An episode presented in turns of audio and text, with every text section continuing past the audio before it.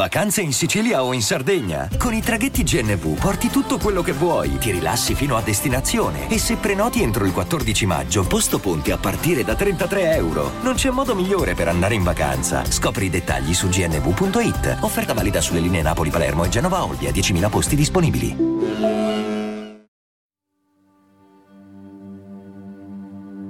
In ogni società, in ogni paese e in ogni epoca ci sono angoli bui che sfuggono allo sguardo. Soprattutto per quelle società, quelle epoche, quei paesi che si ritengono più sani, più felici ed innocenti. Ogni epoca, ogni luogo, anche l'Italia, ha il suo incubo, il suo serial killer.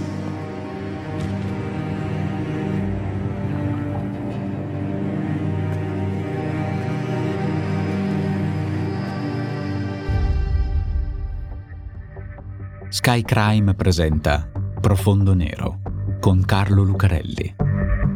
Storie di crimini italiani. Delitti che come un colpo di rasoio squarciano la pelle della società. Non resta che indagare, interrogare e ascoltare fino all'ultimo indizio.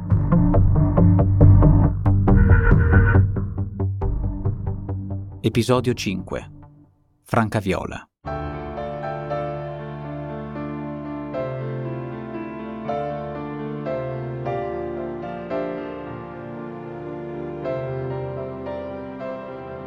L'Italia è quella della metà degli anni 60, 1965 per la precisione. È l'Italia del boom economico che sta cambiando profondamente il paese con le periferie delle grandi città del nord che crescono a dismisura con l'arrivo degli operai che arrivano dalle campagne del sud e che vanno a lavorare in quelle fabbriche che producono aspirapolveri, frigoriferi, lavatrici, auto e televisori, che ormai sono in tutte le case.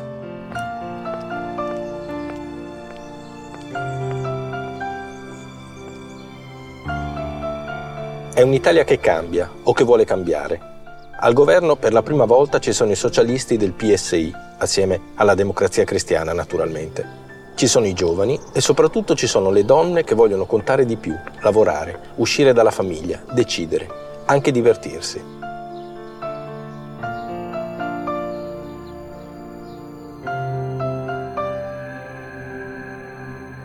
Al cinema danno i pugni in tasca di Marco Bellocchio e Uccellacci e Uccellini di Pierpaolo Pasolini. A Milano arrivano i Beatles, a Roma nasce il Piper con Patti Bravo e Bobby Solo vince il quindicesimo Festival di Sanremo con Se piangi, se ridi. È un'Italia complessa e contraddittoria. C'è chi vuole cambiare e chi vuole che resti tutto così.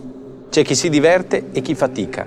Un centro e una periferia, un nord e un sud.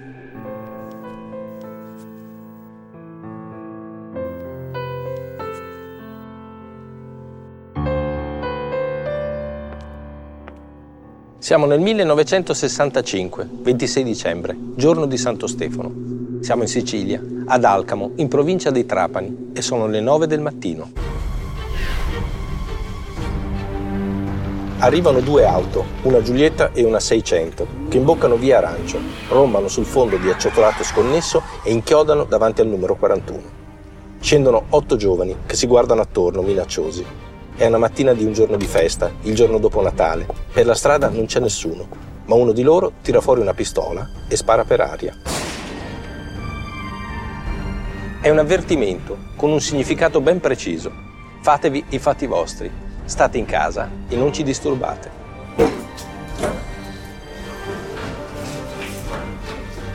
Al numero 41 c'è una casa popolare. I giovani sfondano la porta a calci e uno di loro, quello che sembra essere il capo, si precipita dentro, seguito dagli altri.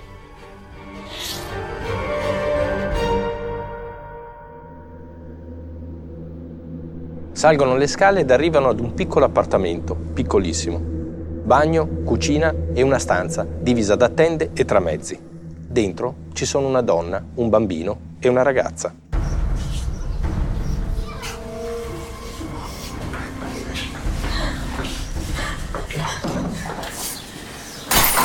È lei che vogliono. Una bella ragazza minuta, dalla pelle chiara e i capelli scurissimi. Molto bella, la più bella del paese, dicono. Si chiama Franca. Lo sa che sono lì per lei, e cerca di scappare, ma dove va? L'appartamento è piccolissimo. Allora si aggrappa ai mobili, grida e cerca di resistere, ma quelli la afferrano e vogliono trascinarla via. La donna, che è sua madre, cerca di impedirlo, e anche il bambino, che è suo fratello, ma gli uomini sono tanti, sono forti, sono cattivi e sono anche armati. Trascinano via Franca, col fratellino che le si attacca ai vestiti e trascinano fuori anche lui. Franca batte la testa contro il muro e perde i sensi.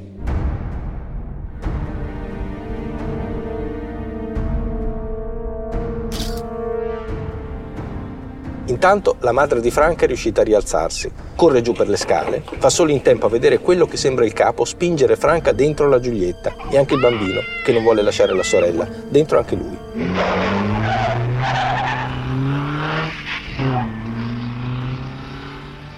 La Giulietta parte.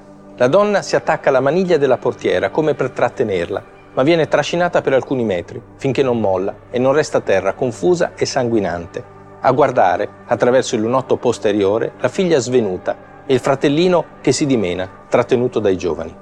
Poi l'auto gira all'angolo di via Arancio e scompare assieme alla 600. E adesso un bel caffè finito.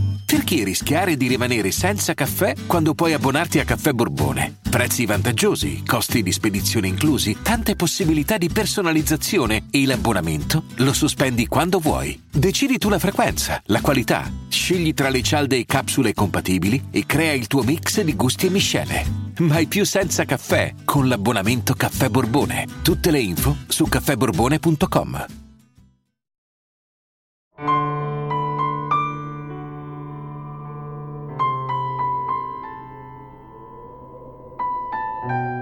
Cos'è successo? Chi è quel giovane che sembra il capo del gruppo? E perché hanno rapito Franca in quel modo?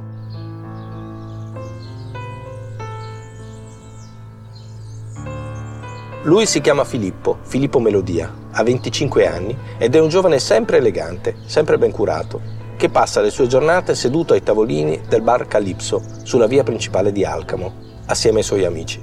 Di solito ha la giacca sbottonata, aperta, perché si veda bene il calcio della pistola che spunta dai pantaloni.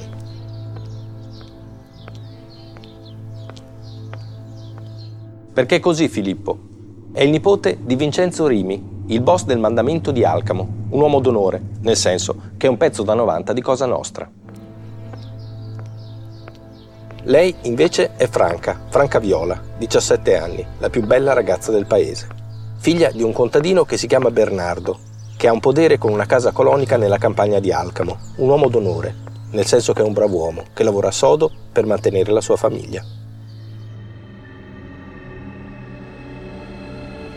Un paio di anni prima, quando Franca ne aveva soltanto 15, lei e Filippo erano stati fidanzati per alcuni mesi. Il fidanzamento si era rotto quando Filippo, il nipote dello zio Vincenzo, il boss, aveva cominciato a comportarsi male scorazzando tutto il giorno con la sua Giulietta, senza patente, ma soprattutto frequentando alcuni compagni in odore di mafia.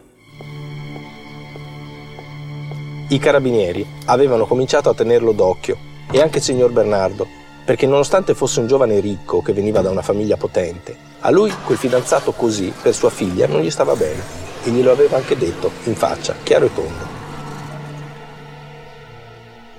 Filippo l'aveva presa male si era arrabbiato, aveva insistito e poi se n'era andato via in Germania a lavorare. Franca invece l'aveva presa meglio. Anche a lei quel fidanzato non sembrava quello giusto. E poi Franca è una che vuole crescere, che vuole cambiare.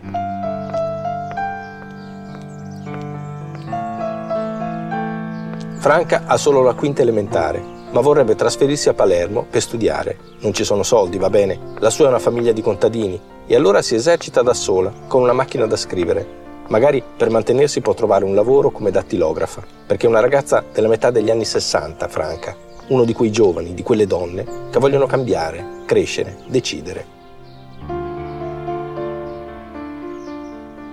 Però è anche una giovane donna nell'Italia complessa e contraddittoria di quegli anni, una giovane donna del sud, dove è anche più difficile. Il giorno dopo Santo Stefano, il 27 dicembre, la notizia di quello che è successo in via Arancio esce sul giornale di Sicilia. Irrompono sparando per rapire una ragazza.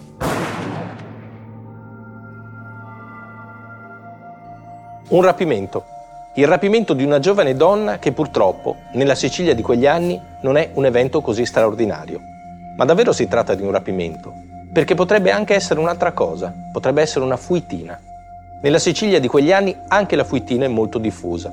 Una consuetudine antica secondo la quale due giovani che non hanno i mezzi per sposarsi o non hanno il consenso dei genitori fuggono insieme per una notte, oppure inscenano un finto rapimento se la ragazza è molto sorvegliata.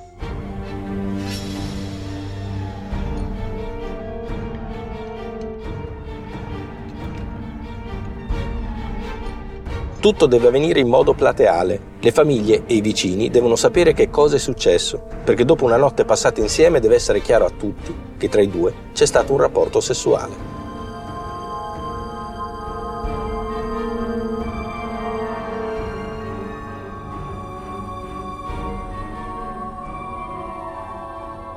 Così, quando la ragazza torna a casa, è considerata ormai disonorata, non più vergine, una che mai troverebbe un altro uomo disposto a sposarla e quindi non resta che fare la pacciata. Le famiglie dei due giovani si riuniscono, discutono del futuro dei loro figli, prendono accordi e si decide per il matrimonio, che viene celebrato il prima possibile, molto spesso all'alba, senza abiti da cerimonia e senza festeggiamenti.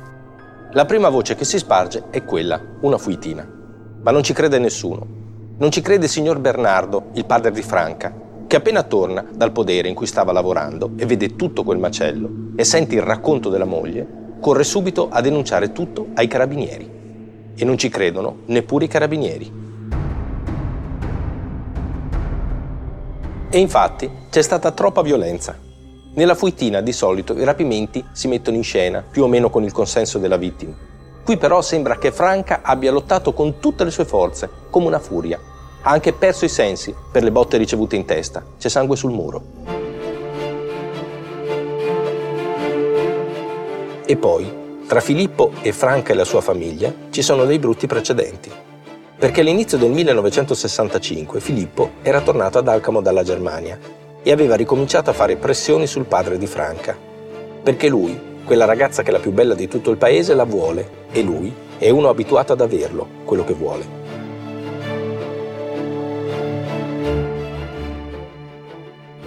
Così, nel maggio del 1965, la casa colonica che si trova sul podere del signor Bernardo un giorno prende fuoco e brucia, misteriosamente.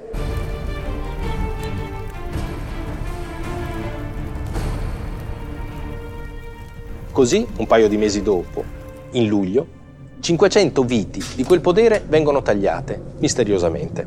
E così, qualche mese dopo, in ottobre, un gregge di pecore sconfina e si mangia tutto quello che il signor Bernardo ha coltivato. Non basta? Il signor Bernardo non capisce? Franca non capisce? C'è gente a cui il messaggio non arriva? Bisogna essere più chiari?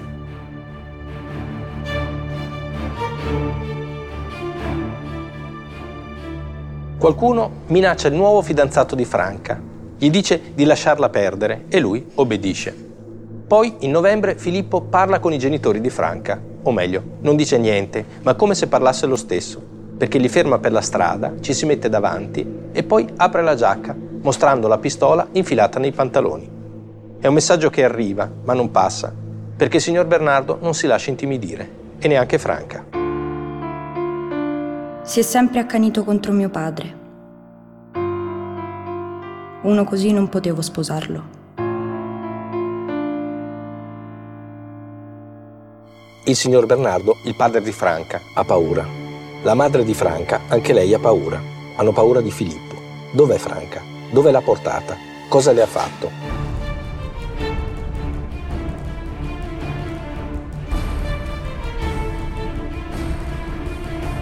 I carabinieri battono Alcamo e le campagne intorno alla ricerca della ragazza e del fratellino.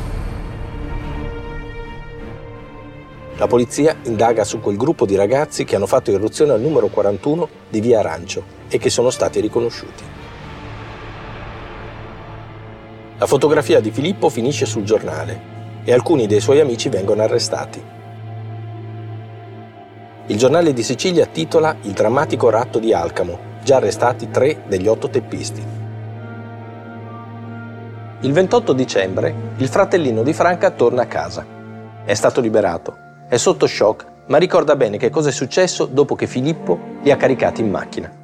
Lui e Franca sono stati portati ad un casolare che viene individuato. Appartiene ad un pastore di Castellammare del Golfo, vicino ad Alcamo. La polizia ci va, ma non trova più nessuno. Franca l'hanno già portata via.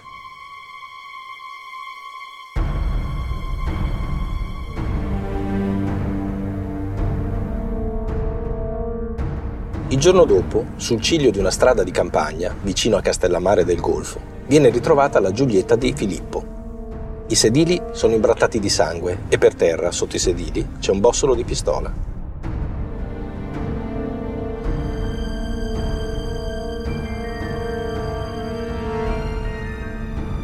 Il signor Bernardo e la madre di Franca hanno paura.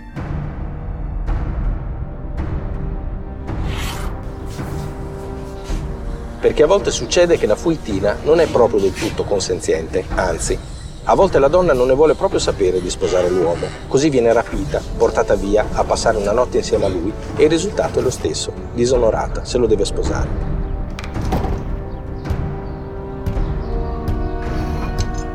Omertà. Tutti sapevano, ma nessuno parlava. Però basta una notte fuori e invece di giorni ne stanno passando parecchi e questa è una cosa che fa paura. Dov'è Franca? Cosa le è successo?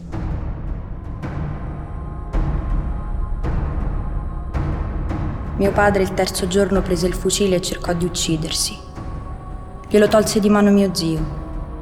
Pensava che fossi in fondo a un pozzo, che mi avessero uccisa.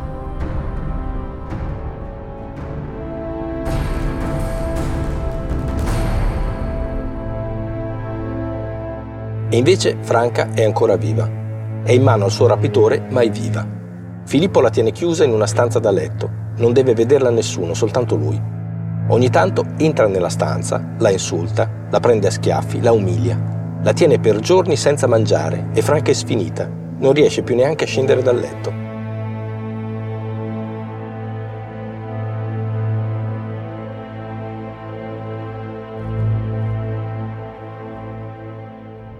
È disperata e terrorizzata. È soltanto una ragazzina di Alcamo di 17 anni, che fino a quel momento non era mai stata un giorno fuori casa, lontano dalla famiglia, lontano da suo padre, sua madre o dal fratellino. Ma c'è anche un'altra cosa. Dopo quattro giorni, quando Franca è completamente sfinita dall'angoscia e dal digiuno, Filippo entra nella stanza e la violenta, ripetutamente, una, due, tre volte, senza quasi che la ragazza abbia la forza di reagire. Riesce solo a sussurrargli vastaso, che nel dialetto di Alcamo significa schifoso. Più passano i giorni e più la vicenda riempie le pagine dei giornali, perché la storia sta diventando veramente brutta. Il 31 dicembre il quotidiano L'Ora titola Nelle mani dei teppisti la fanciulla rapita ad Alcamo.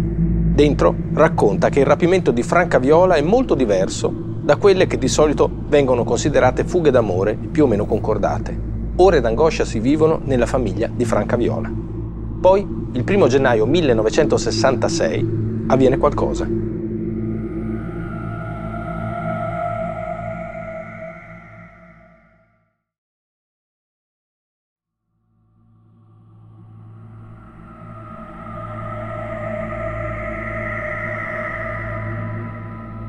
Sono passati sette giorni dal rapimento di Franca.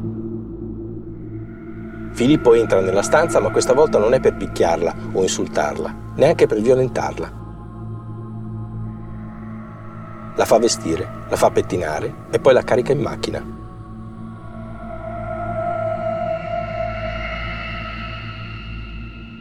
Dove la portano? In un'altra casa in cui tenerla prigioniera? O in un posto isolato, in montagna, per ucciderla?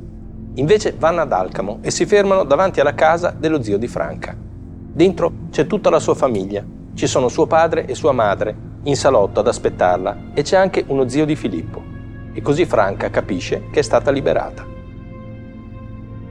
Ma non solo, capisce anche che sta succedendo una cosa, che quella lì nell'appartamento dello zio, con la sua famiglia e quella di Filippo, con lei e Filippo dopo tutte quelle notti, altro che una, passate insieme fuori casa, ecco, quella è la pacciata che termina sempre col matrimonio riparatore.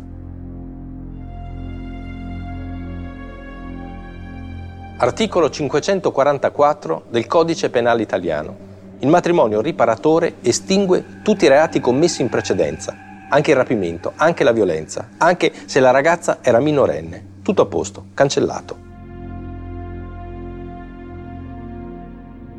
Non c'è niente da fare. Ci sono le famiglie, c'è la tradizione, c'è la consuetudine, ci sono anche le leggi. Bisogna salvare l'onore di Franca e quello della famiglia. E il matrimonio è l'unica cosa che può rimettere a posto tutto. Franca vuole tornare a casa dai suoi, ma non può.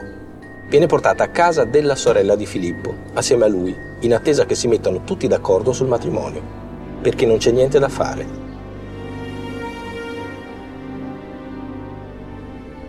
No, invece, perché un'altra cosa c'è. Secondo la mentalità dell'epoca, secondo la tradizione, il costume e anche la legge, il signor Bernardo avrebbe potuto fare un'altra cosa, uccidere Filippo, perché l'onore si lava col sangue.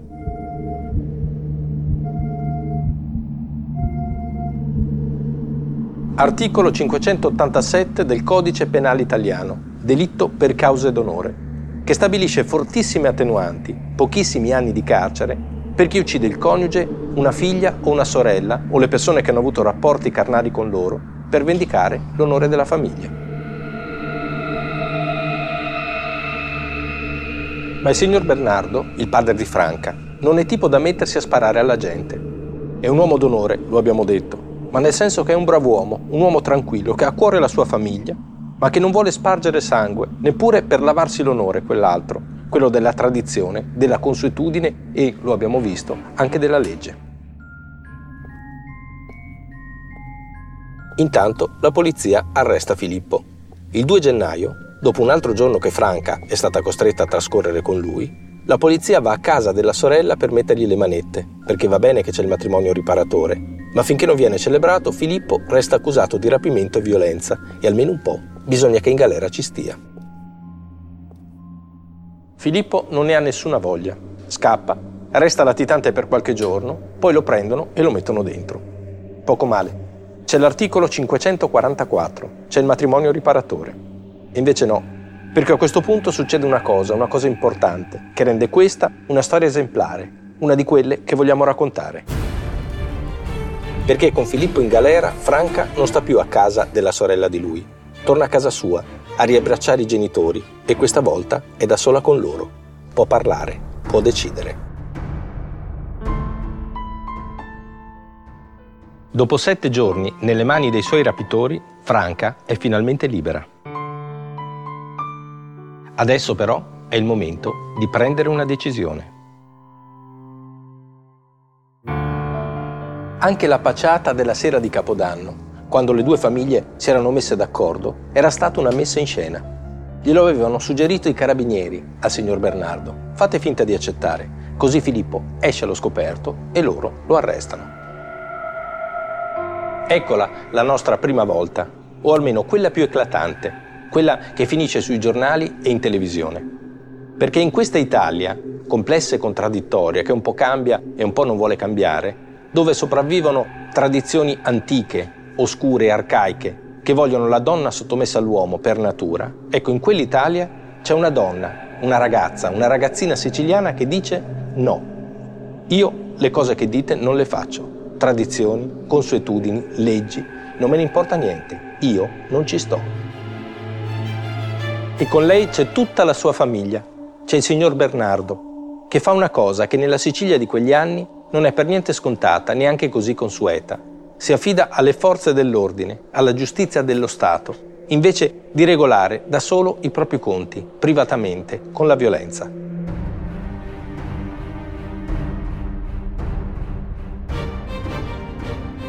Il 9 dicembre 1966 presso la Corte d'Assise di Trapani si apre il processo a Filippo Melodia e ai suoi amici. Sono 17 capi di imputazione, tra cui violenza carnale, ratto a fine di matrimonio, lesioni pluriaggravate. Franca e suo padre Bernardo si costituiscono parte civile. Non è un processo facile.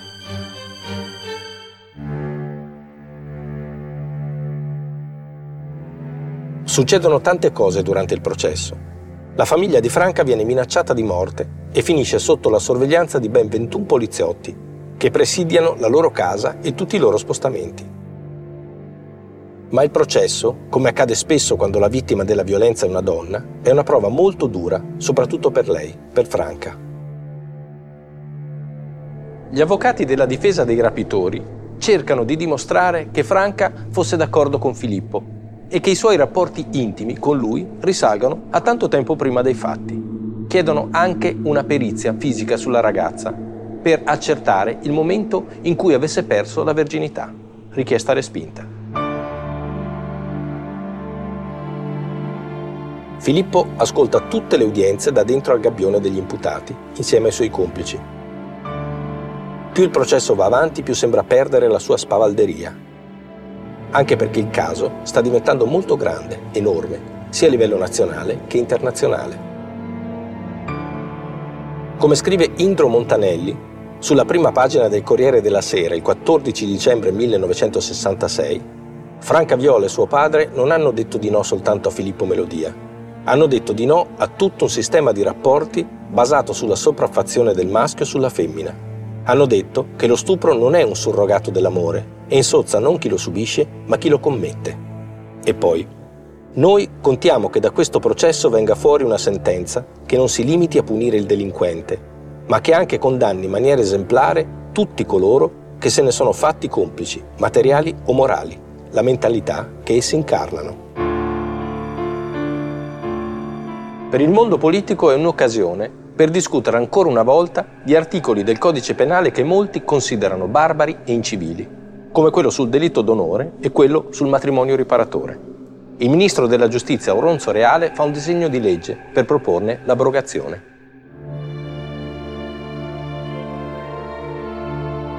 Se ne parla da tanto e se ne continuerà a parlare, perché prima che questi articoli del codice penale siano abrogati, bisognerà aspettare ancora almeno 13 anni, fino agli anni 80, 1981. Fino ad allora era legittimo uccidere per lavare l'onore e comunque un matrimonio metteva a posto tutto, anche il rapimento e lo stupro. Il 17 dicembre del 1967 Filippo Melodia viene condannato in primo grado a 11 anni di reclusione, con diverse accuse, tra cui violenza carnale, ratto a fine di matrimonio e violazione di domicilio pluriaggravato. Troppo pochi, dicono il pubblico ministero e gli avvocati di parte civile una pena troppo severa per gli avvocati difensori. Si va in appello a Palermo, dove le cose si mettono ancora peggio per Filippo, che si prende 13 anni. Le due parti non sono soddisfatte e così si arriva alla Cassazione, che il 30 maggio del 1969 conferma la sentenza di secondo grado, 13 anni.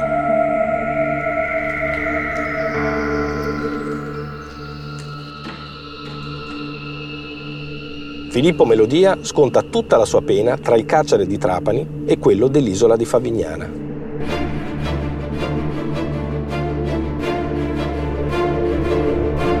Una volta libero, riceve il divieto di soggiorno nell'Italia meridionale, perché è considerato il nuovo capomafia della Sicilia occidentale.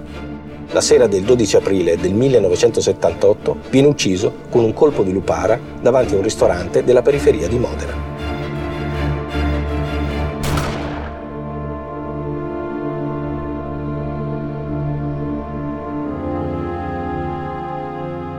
Nel frattempo Franca ha ricominciato a vivere, in silenzio, perché è una ragazza riservata, tranquilla, come la sua famiglia, che vuole soltanto vivere una vita normale.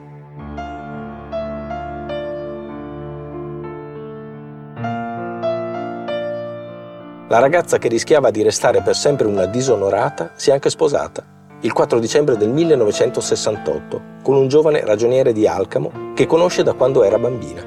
Si sposano all'alba, ma non per la vergogna, solo per evitare curiosi e giornalisti. Franca indossa un abito bianco e ha in mano i fiori d'arancio. È una sposa, come tutte le altre.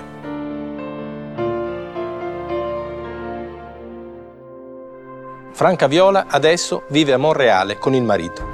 Ha due figli ormai grandi e una vita come aveva sempre desiderato. L'8 marzo del 2014 è stata insignita del titolo di Grande Ufficiale, Ordine al Merito della Repubblica Italiana, dal presidente Giorgio Napolitano durante la Giornata internazionale della donna. Nelle motivazioni del prestigioso riconoscimento si legge il suo coraggioso gesto di rifiuto è stato una tappa fondamentale nella storia dell'emancipazione delle donne italiane.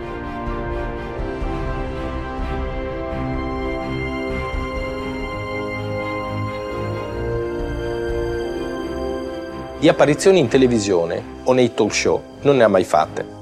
E anche di interviste ne ha rilasciate poche, soltanto quelle strettamente necessarie. Ogni volta che qualcuno le parla di quella vicenda, ormai lontana, sembra quasi stupirsi dell'eccezionalità del suo gesto.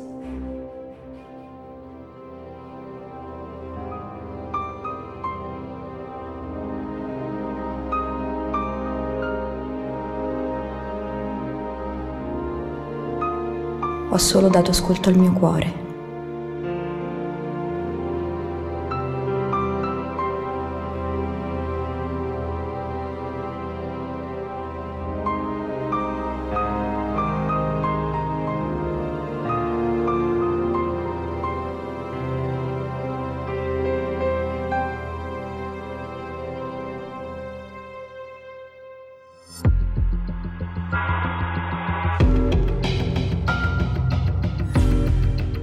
Ascoltato Profondo Nero con Carlo Lucarelli, Franca Viola. Una produzione Sky Crime. Adattamento audio Alessio Abeli. Produzione Voice.fm.